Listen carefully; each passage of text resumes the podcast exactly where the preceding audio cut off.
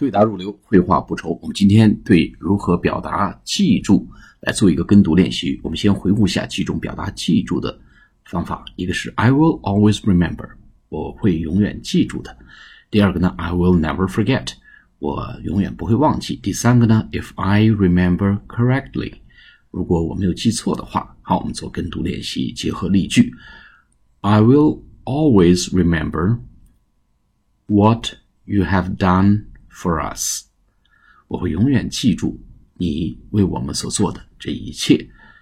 I will always remember what you have done for us.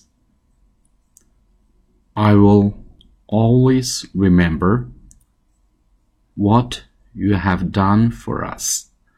好，第二个呢，用 I will never forget 啊，I will never forget what you have done for us。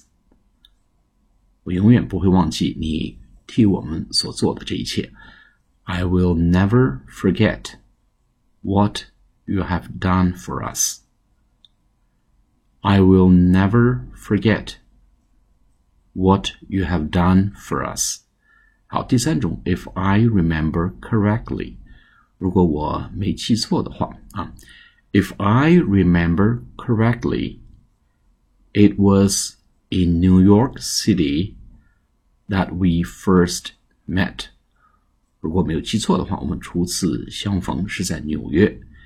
If I remember correctly, it was in New York City that we first met. If I remember correctly, it was in New York City that we first met。好，我们今天讲到这里，下次节目再见，谢谢大家。